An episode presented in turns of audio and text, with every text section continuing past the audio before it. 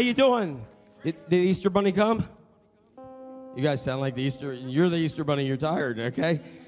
Isn't it awesome that today we get to celebrate um, the, the day that changed everything?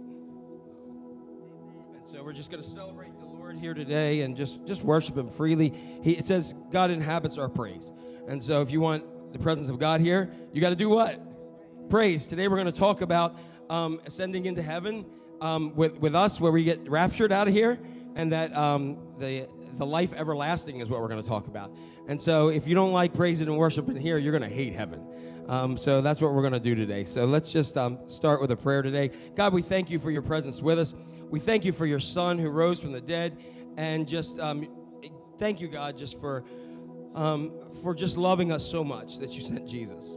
And so, Lord, as we uh, just celebrate you and worship you, uh, we, we're not only thankful for the, uh, for the resurrection, but we're thankful that we get, we get to have the resurrection through you as well.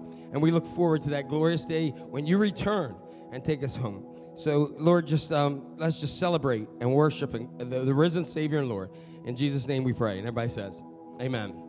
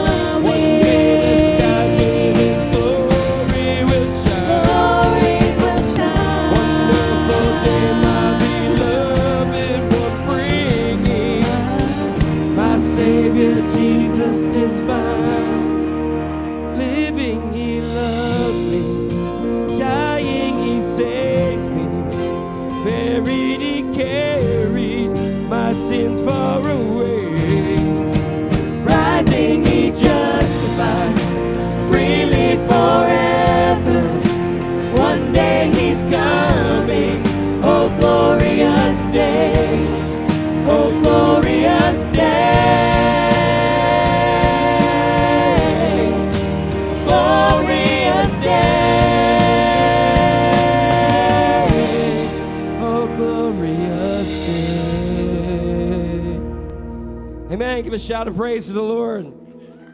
All right, you can have a seat.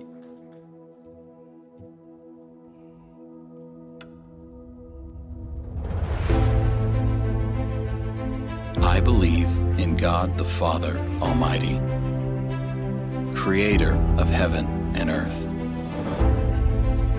And in Jesus Christ, his only Son, our Lord who was conceived by the Holy Spirit, born of the Virgin Mary. Suffered under Pontius Pilate, was crucified, dead, and buried.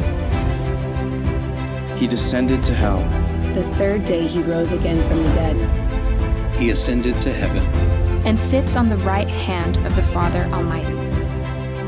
From whence he shall come to judge the living and the dead. I believe in the Holy Spirit the Holy Catholic Church, the communion of saints, the forgiveness of sins, the resurrection of the body, and the life everlasting. Amen.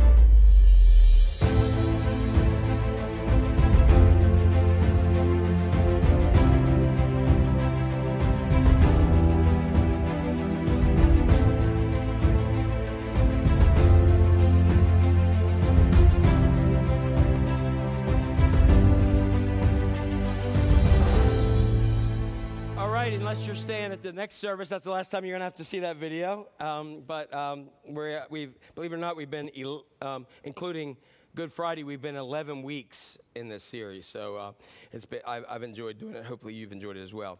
Um, we're going to begin with a, prayer request. I want you to lift up Lou in prayers. We've been lifting him up a lot. Um, and he's, uh, he's really dealing with some health issues right now, some struggles. So I ask that you continue to lift uh, Lou's show in your prayers, if you will. Also, Patty Miller asked for prayers, a continued prayer for Caden. Um, and um, her brother Ricky um, for breathing problems. So continue to lift the family up there. Um, especially, and that'll be that'll be great. All right. Um, real, uh, so, uh, and keep everybody else in your prayers. If you got anybody else in the midst of that, we know that anytime during holidays that people um, people have experienced loss, and um, we know it's difficult no matter what holiday or season is. As families gather and somebody's not there, so let's lift them up in your prayers. So bow with me um, for praying today, Lord. Um, we come to you once more, and we give you thanks once again. Um, we ask that your Holy Spirit be very active. I, it's great that your the Scripture tells us that you took up our infirmities. Um, by by your stripes we are healed, and so Lord, as we go to people, um, we bring up certain people to you at this time. We ask that you uh, you bring healing, restoration, forgiveness, whatever is needed here, and um, we ask for continued prayers for Caden. Um, he has such a, a, a great attitude and has been through so much um, for the entire family, um, for Kendall, Cricket, and Mike, and Patty, and everybody else in the family. We just ask that um, you continue to strengthen them, uh, Lord. We also ask for prayers for Ricky Smith. Um, for we ask that you just breathe your life into him and clean out those lungs and um, whatever else is going on there. And God, for uh, Lou's show, we know Lou is. Uh, spent a lot of time in and out of the hospitals, and so God, we just ask that you um, you meet him um, with your needs and your healing and your um, and your touch that just give him peace during this time. For other things that we have, for any other prayer concerns or requests that we may have that we didn't get down, God, we lift them up to you. As today we just celebrate um, where Christians all around the world are celebrating the resurrection. God, let us live as those resurrected Christians, not those of Good Friday. And for that, Lord, we give you honor and praise. In Jesus' name, and everybody says, Amen.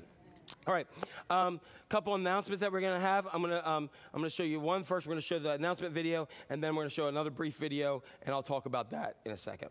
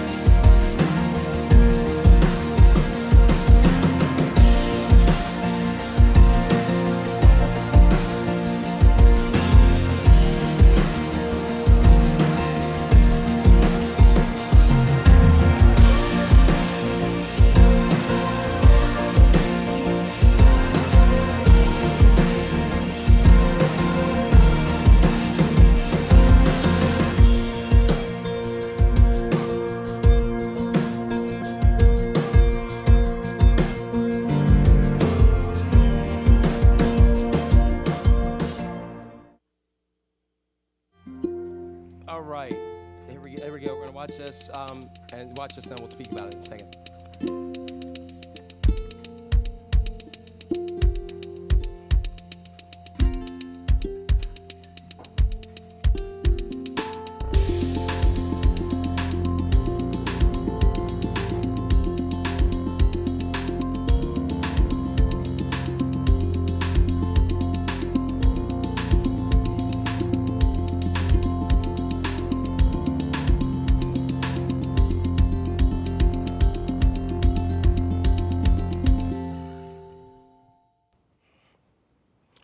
right. So um, uh, you saw a couple of those announcements there. I know today is Paris Foundation.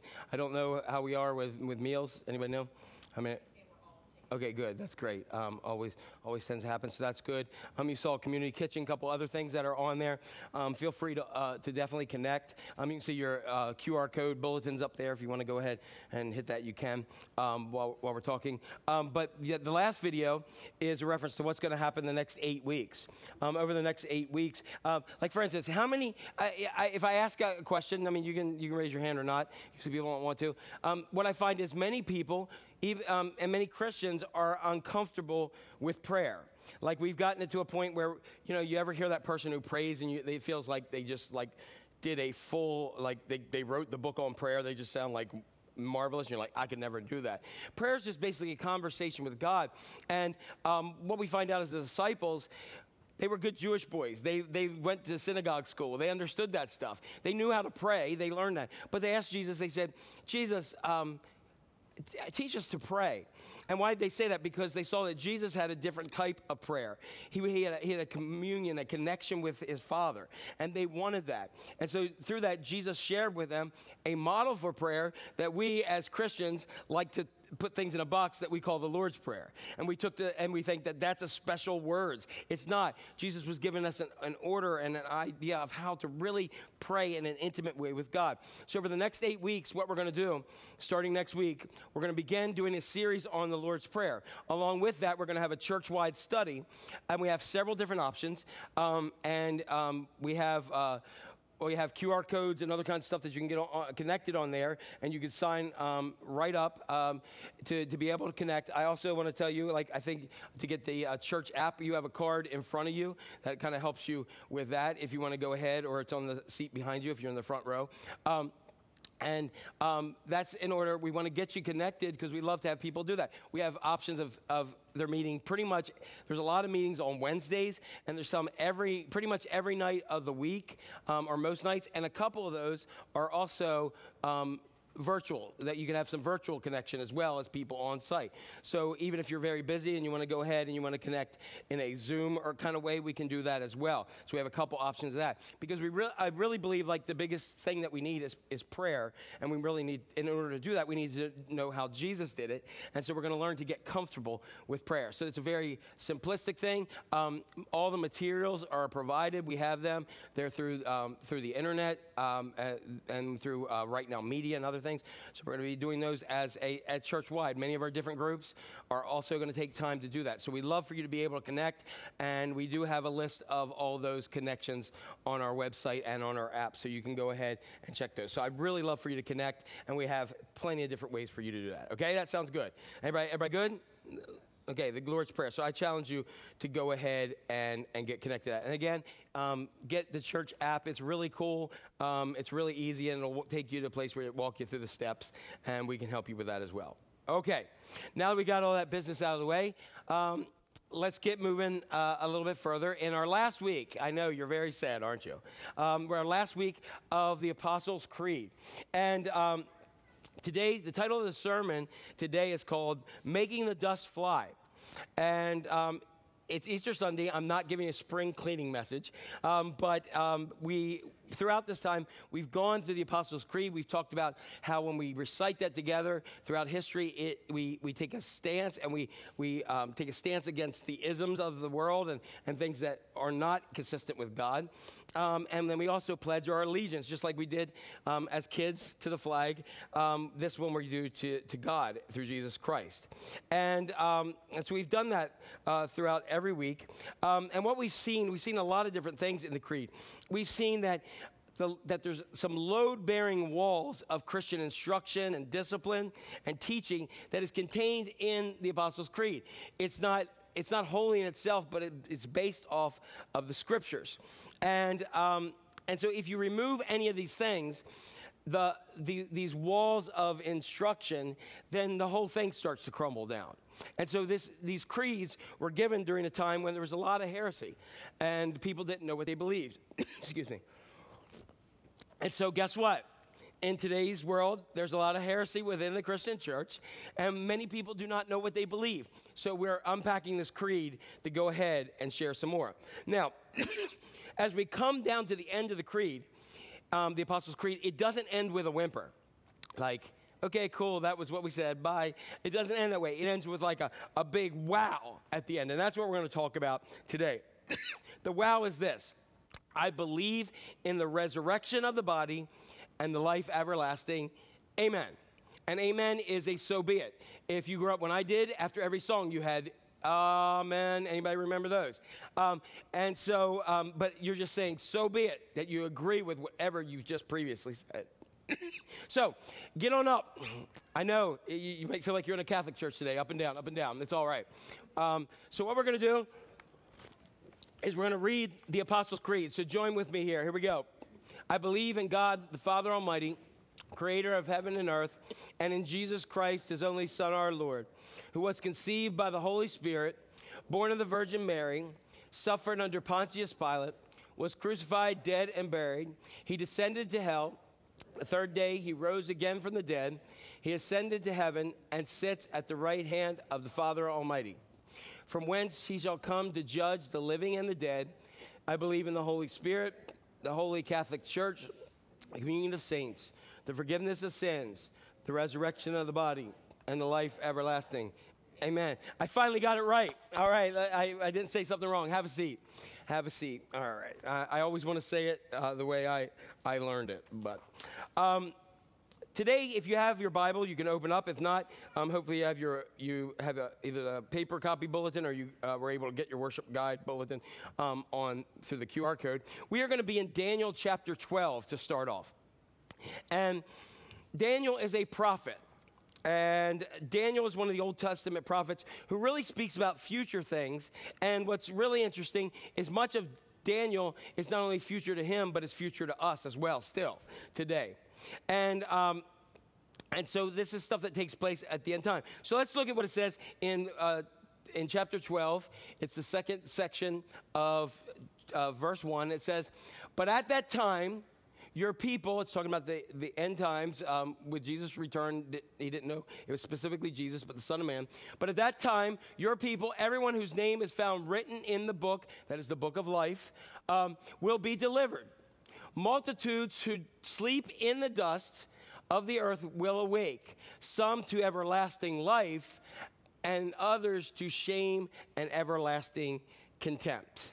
Okay, that's a, that's a weighty verse that is, that is right there. And normally on Easter, you come to church and you hear a pastor talk about the fact that Jesus rose from the dead. So I'm going to mix it up a little bit today. I'm going to talk about the fact that not only Jesus rose from the dead, and because he rose from the dead, that we are going to rise from the dead as well. In order to do that, we have to die. And then when we die, we're raised from the dead. Um, and so that's really the outcome of Easter. The outcome of Easter is that because of what Jesus did, he gave us uh, eternity as well. And so um, in Hebrews chapter 2, verse 14, it tells us since the children, that's all of humanity, have flesh and blood, he too shared in their humanity, talking about Jesus, so that by his death he might break the power of him who holds the power of death, that is the devil. So this existed. Um, that we had sin, sin separated us from God. Because of sin, we uh, were eternally, uh, we were separated from God and we died. And so by dying, Satan had that power because all have sinned. And Jesus came to pay the price, and he was sinless and became the sacrifice once and for all. And he overcame sin and death. And remember the week that we said he descended to hell, we talked about how he went, he descended to hell and said, Excuse me, I will take the keys or hold, I now control hell and death. It's, it's under my control. And so that's what Jesus did in this, in this whole thing. Jesus came to destroy the power of death, and he did this, it's kind of weird, through dying. Um, it's it's kind of like Jesus went to Satan and said, Hey, I'm going to defeat you. And Satan says, How? He said, By letting you kill me. That sounds like a bad plan, doesn't it? But, it, um, uh, but nobody took Jesus' life from him. He had the power to lay it down and to take it up again. No one took Jesus' life from him. He freely, freely came to shed his blood and suffer and die. Only because of the death that he knew was inevitably facing everybody on who he ever created, you and me and everyone else who's gone before or after us.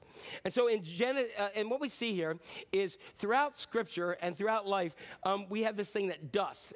Dust, and you know, everybody see dust. Anybody have dust in your house at times?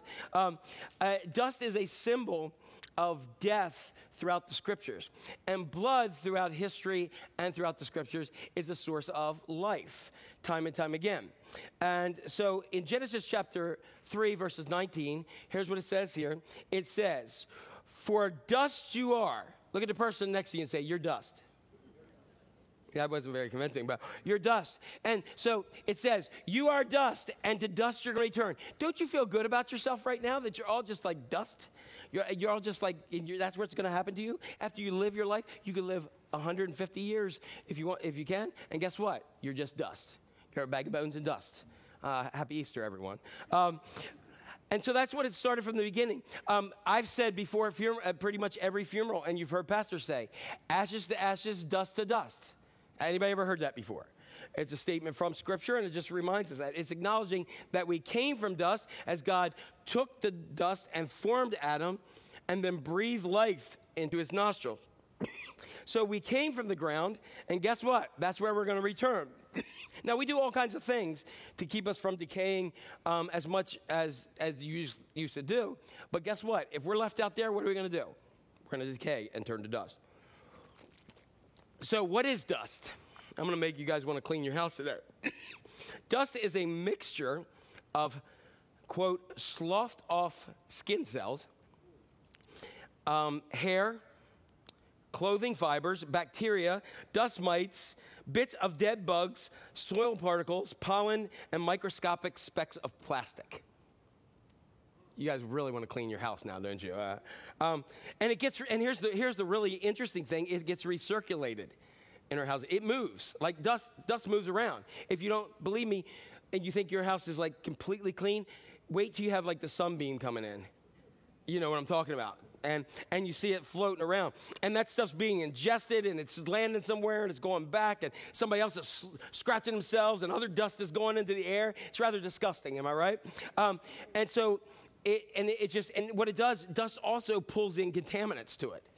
And so what they found out is like when people have vinyl flooring and stuff put in, that there's particles of that in the dust that we ingest in our in our bodies. So um, isn't it awesome? You guys are really get, you're going to start itching yourself. I, if I start talking about little bugs that live on us, you're really done. I know. Um, but so we have that. So dust is a picture of death. But blood is of life. Blood, I, I looked up, um, it said blood signifies life to the medical practitioner. It feeds every cell in the body with its precious nutrients. And when it slips away, our body falters. Blood is also a picture of Jesus' sacrifice. His death was not a defeat, but a victory. And the blood that fell from the cross to the ground, is, and I love this illustration, is kind of like Jesus made a fertilizer by which God could bring new life out of the ground. Jesus came to shed his blood so that uh, your life could spring back from the ground. Isn't that cool that you're going to spring from the ground? You're going to like, you're like a perennial. You're going to is it perennial? Yeah. It just pop right up like that. That's what's going to happen. What Daniel prophesied about is what we're going to spend our time considering today and what's called the living hope of the Christian church. That Jesus went into the grave and, and came out of it. So, guess what? That means that every single person here is part of a terminal disease called life. Every single one of us is going to die. Every single one of us is going to go in some sort of grave, whether we um, are put in a nice box and everybody gets to see and gawk at us, and which I've told my family I want to have my hand outside, shaking everybody's hand as they come by. I'm, i know I'm demented. Um, and um, yes, I have. Then you can ask any of them, they know. Um, and, or you're somebody who got cremated you just got to dust quicker right? We are all headed this way. But the fact is, no matter where we go, that because of what Jesus did, there is a new life that comes out. So we're going to look at four different perspectives about this today, okay? So the first one is this acorns and oak trees. Everybody say that with me acorns and oak trees. All right.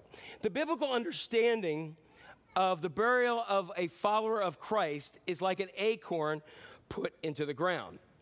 It's not when, when you take an acorn and put it into the ground, it's not the end of the acorn. It is just the beginning of an oak tree. Um, and so it's not the, it, it might be the end of something, but it's beginning of something bigger and greater and stronger. Um, and we often describe inaccurately um, where, you know, like where we choose to bury someone. And it can be one of the most difficult decisions we ever have when somebody passes away, where to bury them, and, and if you're, you live away and do you want have them close to you or whatever else. Um, and there's several different particulars that you have to, you have to play into. Over the last couple years, we had to go through particulars with mom and dad's funeral, um, with my buddy Donnie, with um, my best friend Danny and funerals. And, and, and in doing those funerals, I wanted everything to be perfect. I want everything to be perfect for them. Um, and it's kind of weird to say for them because they really don't care at that moment. You know what I mean? It's more for us. And, um, and, and the thing is, you're trying to make it perfect for them, but the fact is, they're already perfect because I knew all of them were in heaven with the Lord because the scripture tells us to be absent from the body is present with the Lord, is to be present with the Lord. So basically, I knew we were not burying our parents and I was not burying my friends because they were with Jesus. I was burying the bodies that they lived in. And, and the thing about that is, is that uh, even though I was burying their bodies, uh, I, we need to learn something that you are not a body. Look at, the per- look at your second choice of somebody next to you and say, You are not a body. Look at the other person and say, You're a soul. Since you told them you're dust, tell them you're a soul. Um, you will still be you when you are not in your body. When, when you leave this, this shell, this, this housing of your body, you will still be you. Abraham was still Abraham. Isaac was still Isaac. Jacob was still Jacob. And God even referred to them long after they were gone that I am the God of Abraham, Isaac, and Jacob. Why did he refer to them? He didn't say, I'm, I'm, um, I'm the God of the late Abraham, the late Isaac, and the late Jacob. He didn't say it. He said of Abraham, Isaac, and Jacob. Because um, he is the God of both, not just the, the dead, but he's the God of the living. And um, you are still you one minute after you die or a hundred thousand years after you die. You are you in your body or out of your body. You are still a soul. And what we were doing was simply burying the bodies that we love to be around and we spent time around. Um, some of them since before I even came on the scene. It's, it's, because of two of them that I'm here today. It's my birthday. I'm 51. Um, I know I look 31. Um, but um, it's because of those two and that I grew up with, and they're not here, but they're still them. And um, we make mistakes at times because it is a difficult choice where to bury someone. Has anybody ever had to plan a funeral for a loved one? It's a difficult thing. And so you go through different funeral homes and you go through different cemeteries and you go through different caskets and plots and everything, and you're going through all this. But we make a mistake because often we refer to the graveyards or cemeteries as our final resting place. And I got to tell you something no one who is in a graveyard it, will it be their final resting place. No one. For believers, you get to go be with Jesus. It's kind of like the mafia. You're taking a dirt nap. All right? It's, it's kind of like that going on. I'll explain that to you. Um, and so it's, it's our, our, our bodies, our soul goes on to be with the Lord, and that's where the true lifeblood is, the true essence of who we are. And our bodies, which are sinful and fallen, stay here for a time. And um, we're going we're gonna empty this out. Jesus, when he came to Lazarus, he said, Lazarus is, is, uh, is not dead, but he's sleeping. And the disciples said, Oh, well, let him sleep, he'll get well. And he said, No, he's dead. But he said he's sleeping, all right? Because his body was there. He was dead. And it was a temporary thing because God was going to reverse that. When the Christian dies, the body's just chilling out here. The soul goes to be with Jesus. Um, but God had promises salvation, not only for our souls, and we focused on that in the church for um, Jesus saves your soul. That's important because that flows into everything else. But He also promises a salvation for our bodies. Isn't anybody excited about that? I am because this body needs some more like resurrection power in it. Um, in 1 Corinthians 15, the Apostle Paul says this. He said, It is in the New Living Translation. It is the same way with the resurrection of the dead. Our earthly bodies, look at this how he says it, are planted into the ground, just like an acorn when we die, but they will be raised to live how long? Forever. Forever. They will be raised to live forever. Our bodies are buried with brokenness, but they will be raised in glory. They are buried in weakness, but they will be raised in strength. There's a day, we just sang about it, when Jesus Christ will give the command at the shout of the angel, the trumpet call, and graves will, graves will just start exploding. Pop, pop, pop, pop, pop, all over the place. And bodies will once again reclothe with their souls. They'll come together um, in the air, is what we're told. And then those of us, so the ones who are dead first, they rise in Christ first. So if you're dead, you get to go first. It's kind of like, you know, um, early to bed, early to rise. You know what I mean? So they get to go first, and, and but don't worry, it's a twinkling of an eye. So we're going to catch up with them in the air. And we should be comforted by those words. So, how will you know it's coming? When you start seeing graveyards popping up all over the place, you'll go, woohoo, time's to go. And when that happens, I'm gonna stop wherever I am. If I'm driving my car, I'm getting out and I'm gonna go like this, my best Superman pose, because I'm gonna fly. And I'm gonna love it because I know what's gonna happen. Um, as a follower of Christ, your loved one has gone to be with Jesus. So don't weep for them. Weep for yourself that you're not there. They've they are going to get their new bodies before, and then we'll we'll get them uh, when when Christ returns. They're getting it first, and then we'll go ahead and hurry up and go. Um, that day should fill us with hope, fill us with expectation, cause us to have an excitement in our hearts. And even though it doesn't look like it, we need to recognize that there is hope in Christ Jesus. Even though it doesn't seem like it and the body's breaking down. Anybody have aches or pains that you never had before? Um, yeah. Um, but unless a seed goes into the ground, it dies and it cannot grow and bear fruit. The, the Bible says God looks at a graveyard like we do at a garden. The only difference between a graveyard and a garden is what we plant. Anybody see, like when somebody dies, what, what do they put? Three letters RIP, which stands for? And that's wrong. It should be raised in power for the Christian. And that's what it should be. It's not re- resuscitation, it's resurrection. Lazarus was resuscitated because guess what? Lazarus ain't walking around, Lazarus died again.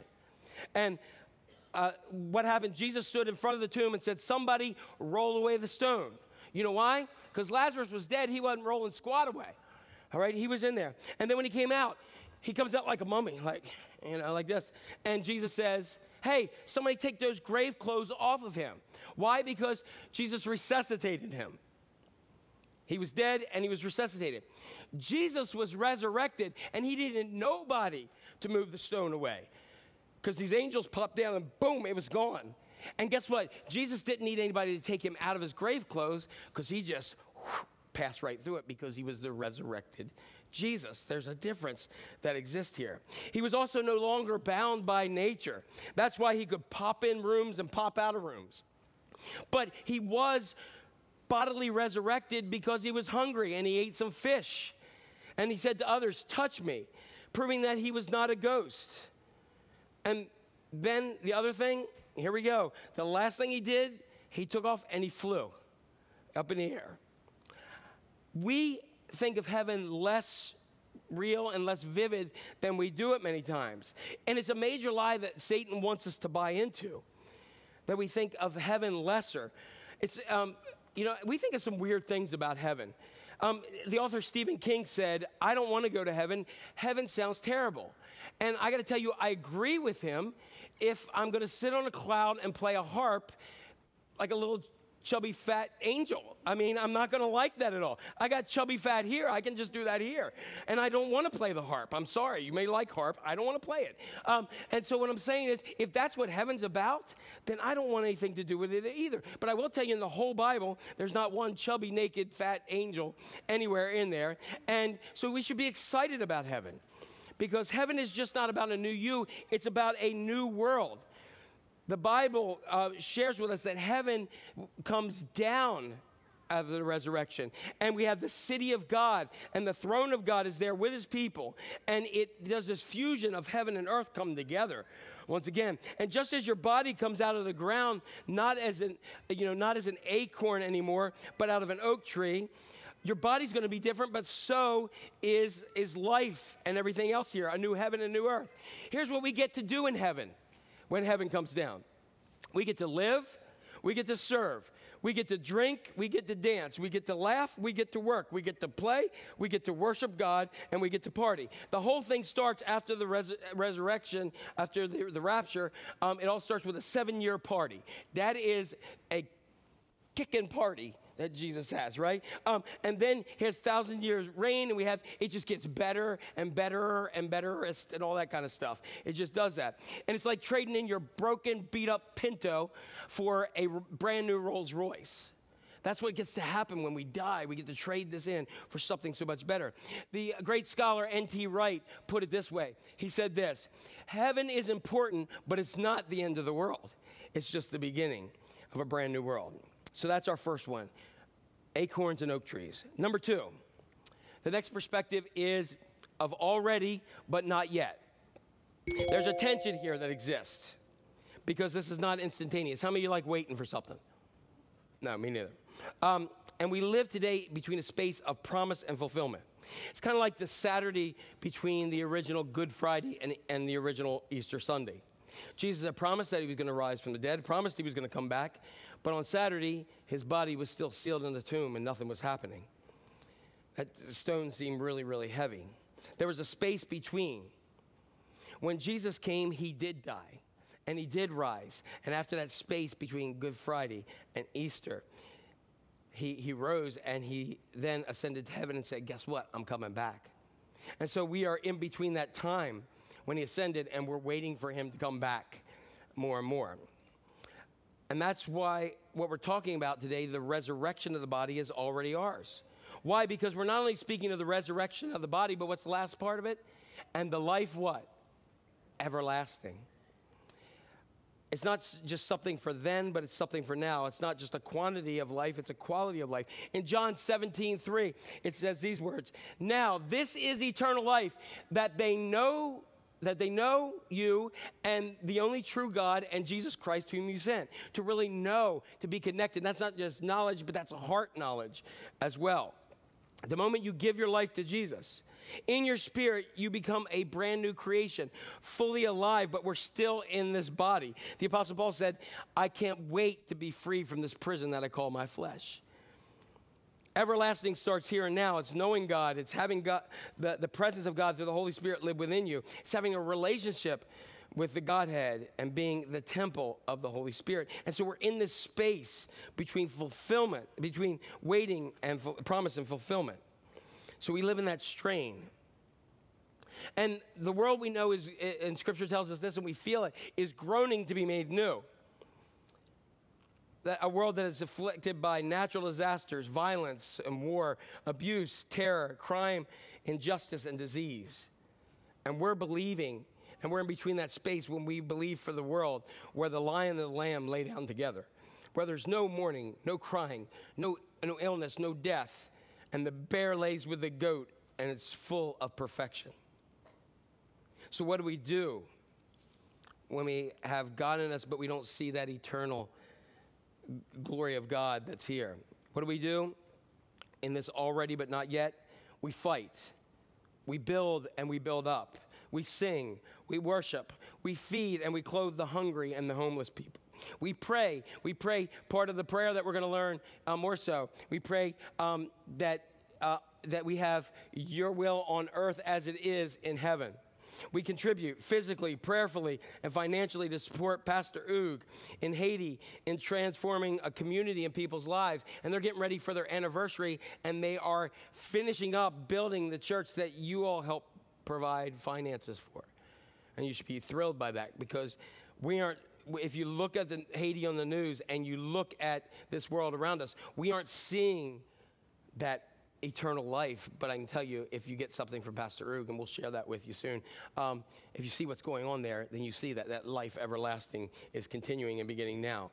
To a world that's filled with anxiety, eating disorders, suicide, um, all kinds of other things, we can have hope confidently in saying, Jesus can save you and can heal you and can give you the peace that passes all understanding as we model this out. You know, we're kind of like dual citizens, or we're like we're like people who have a visa in this world for like 80 years or so, um, and we got we have this visa, and um, guess what? Um, this isn't our home.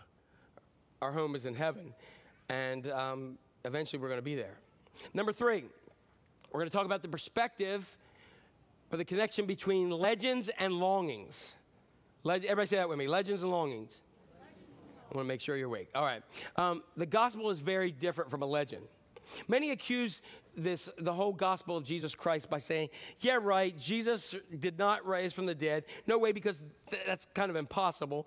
And um, what happened is somebody told somebody, and somebody told something else, and then it began. It began like the whole thing, like Paul Bunyan and his axe made the, the Grand Canyon. You know what I mean? And the, and that's how it just started. People just began to use legends to begin to understand that, and so that's that's Jesus. And you can't blame people for hoping in something.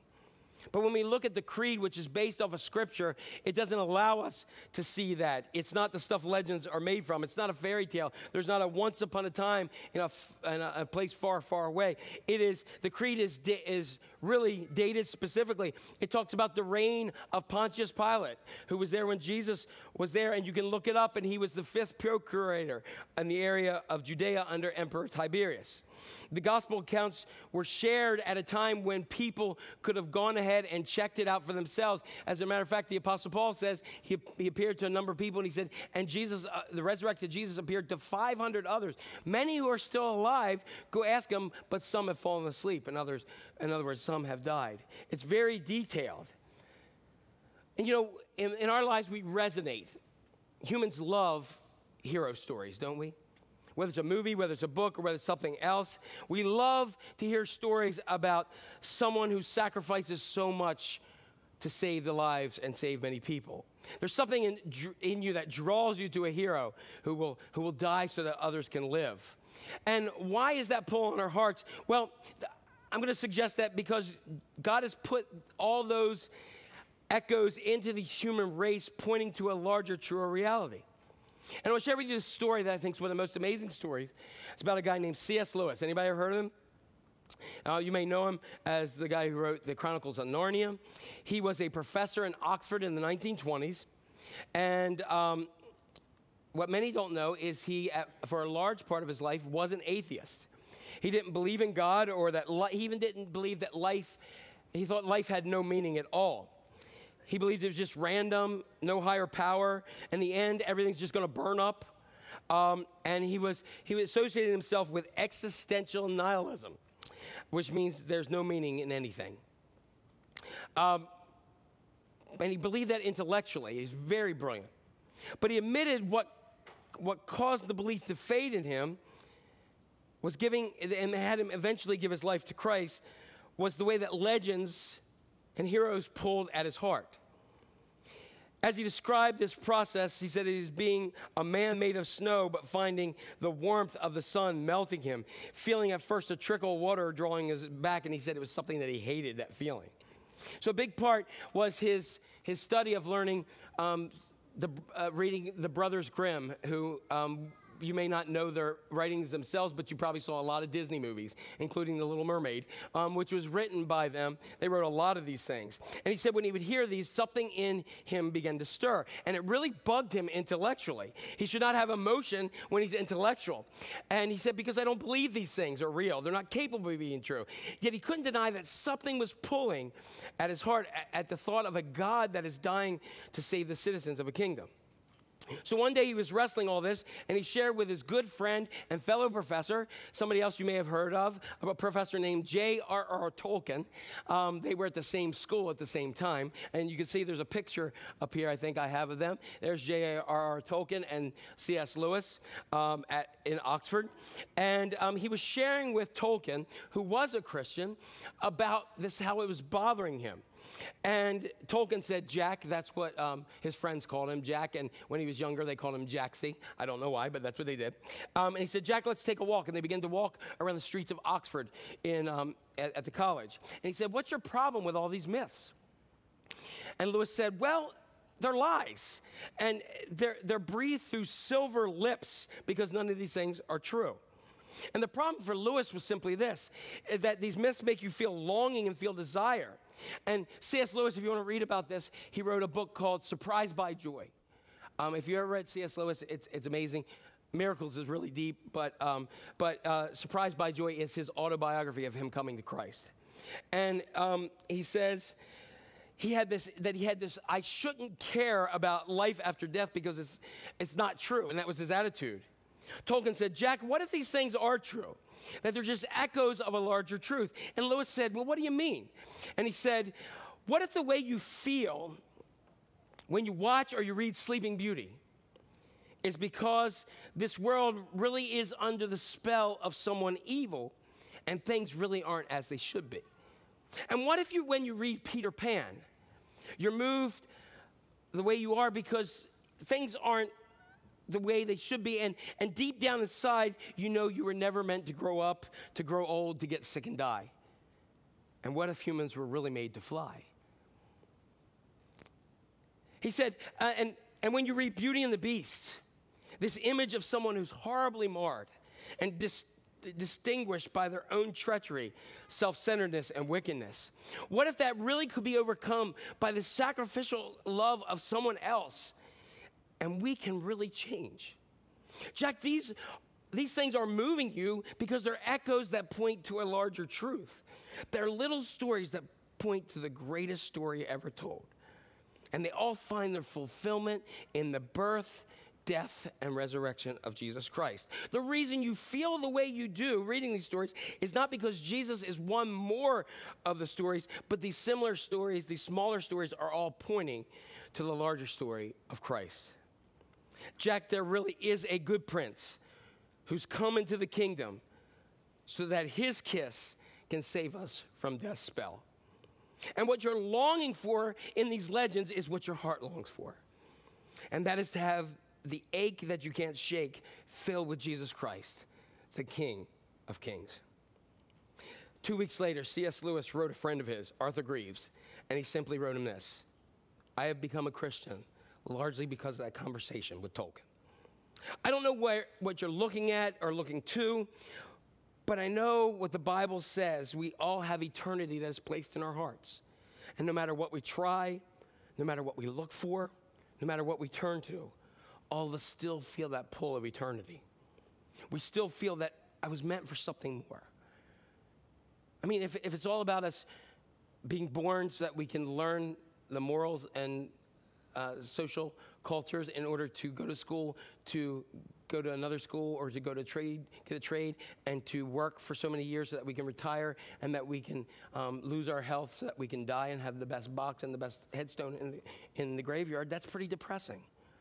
We were made for something more. And we all have the same questions like, what's the meaning of life? And can I be forgiven of sins? Is there life after death? And in the name of Jesus, we are given all the answers. And all your life, your heart will be restless till you find with that. So we've looked at acorns and, and oak trees. We've looked at already and not yet. And we looked at the connection between legends and longings. The fourth thing is this the perspective of connection between eggs and baskets. And you're saying, well, you should have started with that, sucker. It's Easter. I would have paid more attention. Um, but, and if you pay attention, I might throw some peeps out to you, all right? Um, so, uh, who's ever been, who this year has gone on an Easter egg hunt? Anybody? Raise your hands. Um, who's ever been on an Easter egg hunt? All right. Um, when you're a kid, the only barrier in life is how what's keeping you from getting the most candy. Am I right? Um, and they will deal with anything to get some candy. Um, and what do you do at the end? You send these kids off, and they, they go. What do you do at the end of an Easter egg hunt? What do you say to the kids? What? How, how much you get? We don't want to know how much candy, particularly as parents, we want to know so we can steal some of it, correct? Um, and we look at that and we say, How much did you get? And we want to look at that. And, um, and you know, somebody say, Well, I got 15 and I got 10, I got 20, and then somebody got like three because they're in circles. And you're like, Give your brother or sister some more, you know, that kind of stuff. Um, and we all get really excited about these stupid plastic eggs, don't we? Um, because of what's in them. And the question as we wind down is, What basket are you storing your eggs in? The problem is storing is that if we're storing all of our eggs in the basket of this life, the problem is you can't take any of them with you. Because this life is not made for us to live forever. You're going to die unless Jesus returns in your lifetime, and that would be pretty cool too. Um, but if your worth, value, your identity, everything is tied into anything and everything in this life, then what's your plan? Think about in October 1929, what happened? the stock market crash and the Great Depression, or in October and December of 2008 when the economy really buckled and there was a number of high profile suicides of people who had lost billions and millions and billions of dollars in a moment. And they had no reason to continue on because they put all their eggs in the basket of this life. If you have your identity wrapped in your career, your health, your extracurricular activities, your modeling career, or your TikTok following, then guess what? What are you going to do when it all collapses? What do you do when you find out you've been building a sandcastle at the edge of the seashore? There's no hope, there's no power. If you achieve success, you build that huge company, millions of dollars, great, great, great, but then what? Is life really the quest to be the richest person in the cemetery? Back at the end of December, uh, toward the end of last year, um, after going through, uh, you know, a year and a half of really difficult times, which many of you um, know, with the loss of people close to me, with character attacks, with all kinds of other things. Rather than doing the traditional Christmas series, I did a series on Job. You remember that? And we talked about Job. And Job was the richest man in the ancient Far East, and he had all his money uh, tied up in the stock market, the livestock market. Um, he had diversified his portfolio in donkeys, camels, sheep, oxen. He had servants, and he had 10 children. And there was a day within 10 minutes, several servants came one right after the other, and he lo- lost all his worth in just a couple people coming. And then the last person comes, and he, every single one of his 10 children had died. They were feasting at the older son's house, and a, a tornado, a wind came, and the roof collapsed, and they all died. After this, Job began to have his health deteriorate. And this, the story takes place with him sitting by on an ash dump, sitting there in the garbage, penniless, bankrupt, scraping his sores with pot, his open sores with pottery. His wife, who was caught in the crossfire of all this stuff, and, and I said she gets a raw deal, said to him, How can you maintain your wholehearted love for God? And do you keep on saying, Blessed be the name of the Lord? Well, go on, keep on blessing him and die. His friends come, and I say friends lightly because his friends were nothing but that. Job had everything possible on this earth you could want. He had every egg you could possibly have. And it was all taken away. Now, if Job put all his eggs in one basket in this life, then there's a problem. But in Job chapter 19, he says this He says, I know that my Redeemer lives.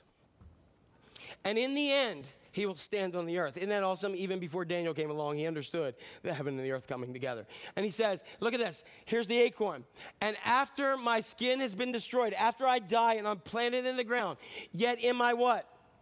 In my flesh, I will see God. Why? Because God raised him up to a new body, a new life. I myself will see him with my own what? Eyes. I and not another. How my heart yearns within. Where do you think Job's eggs were? They were in another basket, in the basket of that blessed hope. Are your eggs in this basket or are they in God's?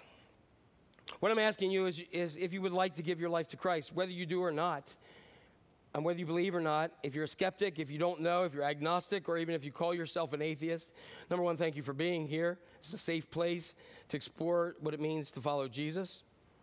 And you're welcome regardless of what you believe. But let me say this to you by the end of your life, even if you don't believe in Jesus, you too will live forever. Because death is not going to be the end of the road for you, it's a bend in the road. There's a, and, at the, and after death, there's a fork in, after that bend.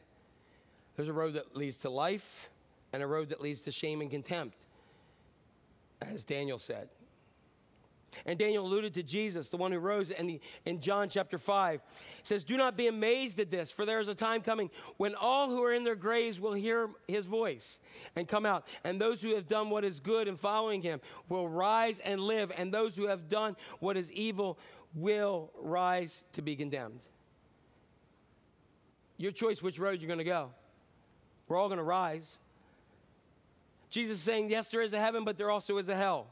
And he spoke a lot about it, not because he liked it, but because it's a real place and he doesn't want anybody to go there. He said, The choice is yours. The million dollar question is all of eternity is hanging in the balance. How do you get to, how do you go to heaven and not hell? The answer is not do more good. The answer is um, to trust in Jesus and what he did and you believe.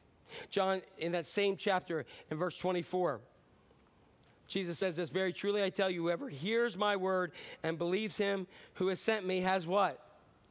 Eternal life and will not be judged, but has crossed over from death to life. It's the already but not yet promise in Jesus. The moment you have faith in Jesus, you are saved, you are sealed, you are secured of your salvation. God comes to live in your heart, and He forgives every sin you've ever committed, not because you deserve it, but because He died on the cross and He loves you. I'm telling you, there's salvation, hope, and forgiveness in Jesus. And in light speed, I'm not going to stretch it out like I've done, but every week I've given you our grid, our, our connection of symmetry, clarity, community, and counsel. Symmetry is putting hope. We, a lot of us put hope in things that can't deliver. We put hope in the eggs in the basket of this life. We need, see, somebody found it. Um, we need to view our lives from the perspective of 10,000 years from now, looking back. What, what's, it, what's this stuff going to matter that I put my eggs in this basket now? Clarity. Here's, the, here's some clarity for you. Your soul, but there is a physical body resurrection. You're not going to be an angel. Sorry. You're not going to do it. Not going to have wings. Um, because the scripture tells us in Hebrews that the angels wish they were us. Scripture tells us that um, in, in Hebrews that they look upon our salvation and say, Man, that's awesome. I wish I was them. And so we're not going to be an angel. You're not going to be a ghost. As much as I know you would love to haunt somebody, you would not going to be a ghost. I mean, that would be going to go boo and scare people. All right? You're not going to have that.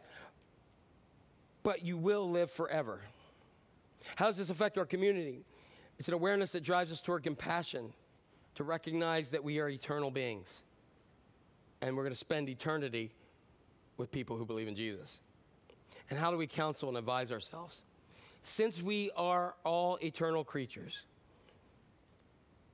and since there's only two places to go smoking and non smoking, and we love people in our lives, then we should be very bold and very serious about the conditions not, of not only our souls, but those are people who don't know Jesus, if we love them. If we don't love them, then we're just basically telling them this go to hell. And we're letting them go.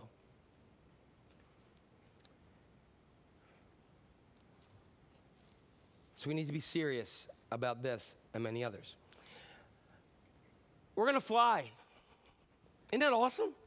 Come on up, worship team. We're going to fly. I'm going to have a cape. And so, in doing that, I'm going to give an invitation today. And that invitation is simply this.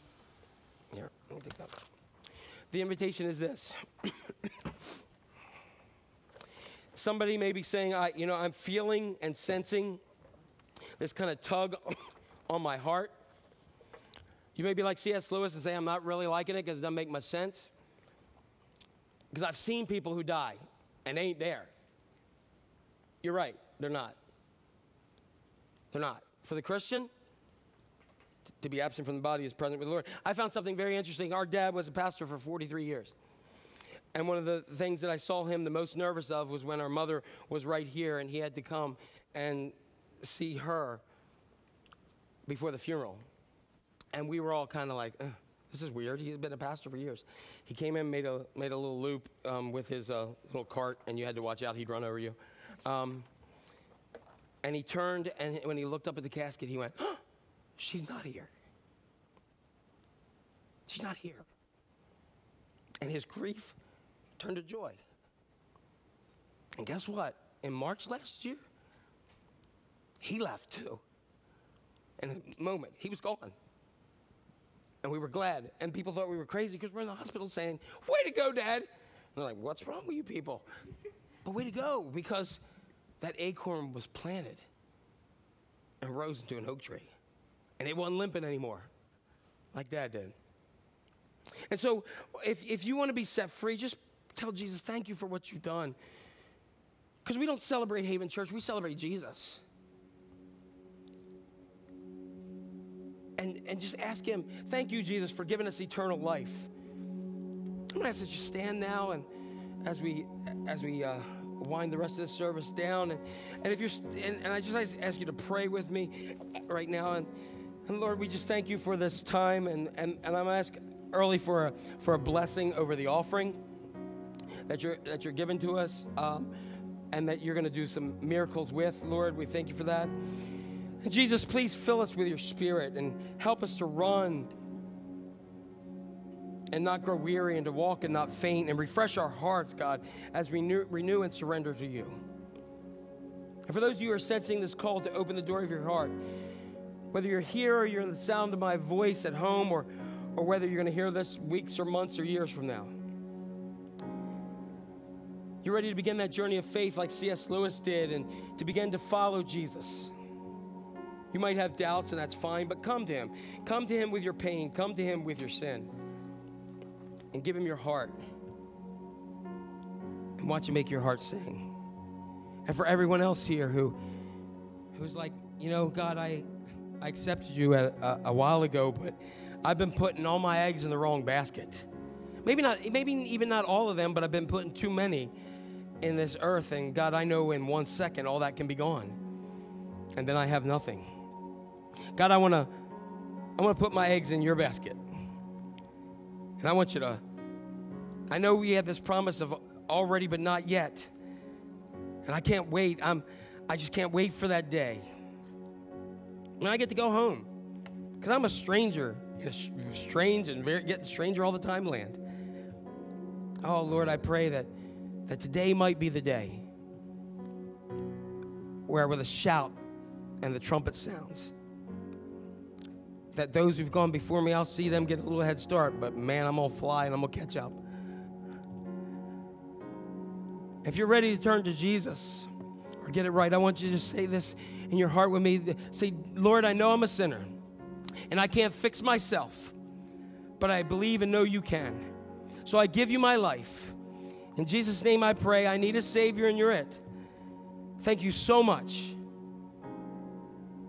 And I hope that now, God, this journey begins something as I want to fly. And I want to be an oak tree. So do this newness in me. In Jesus' mighty name. Amen.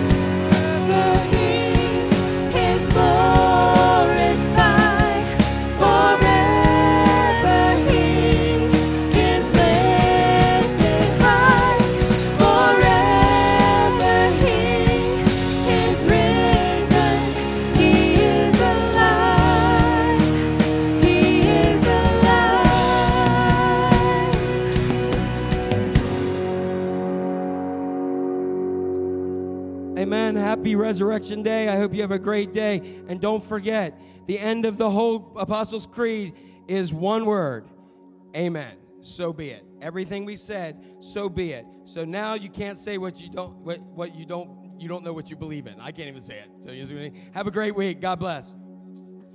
Don't forget to sign up if you want to sign up for the prayer course and all that. It's going to be a good time.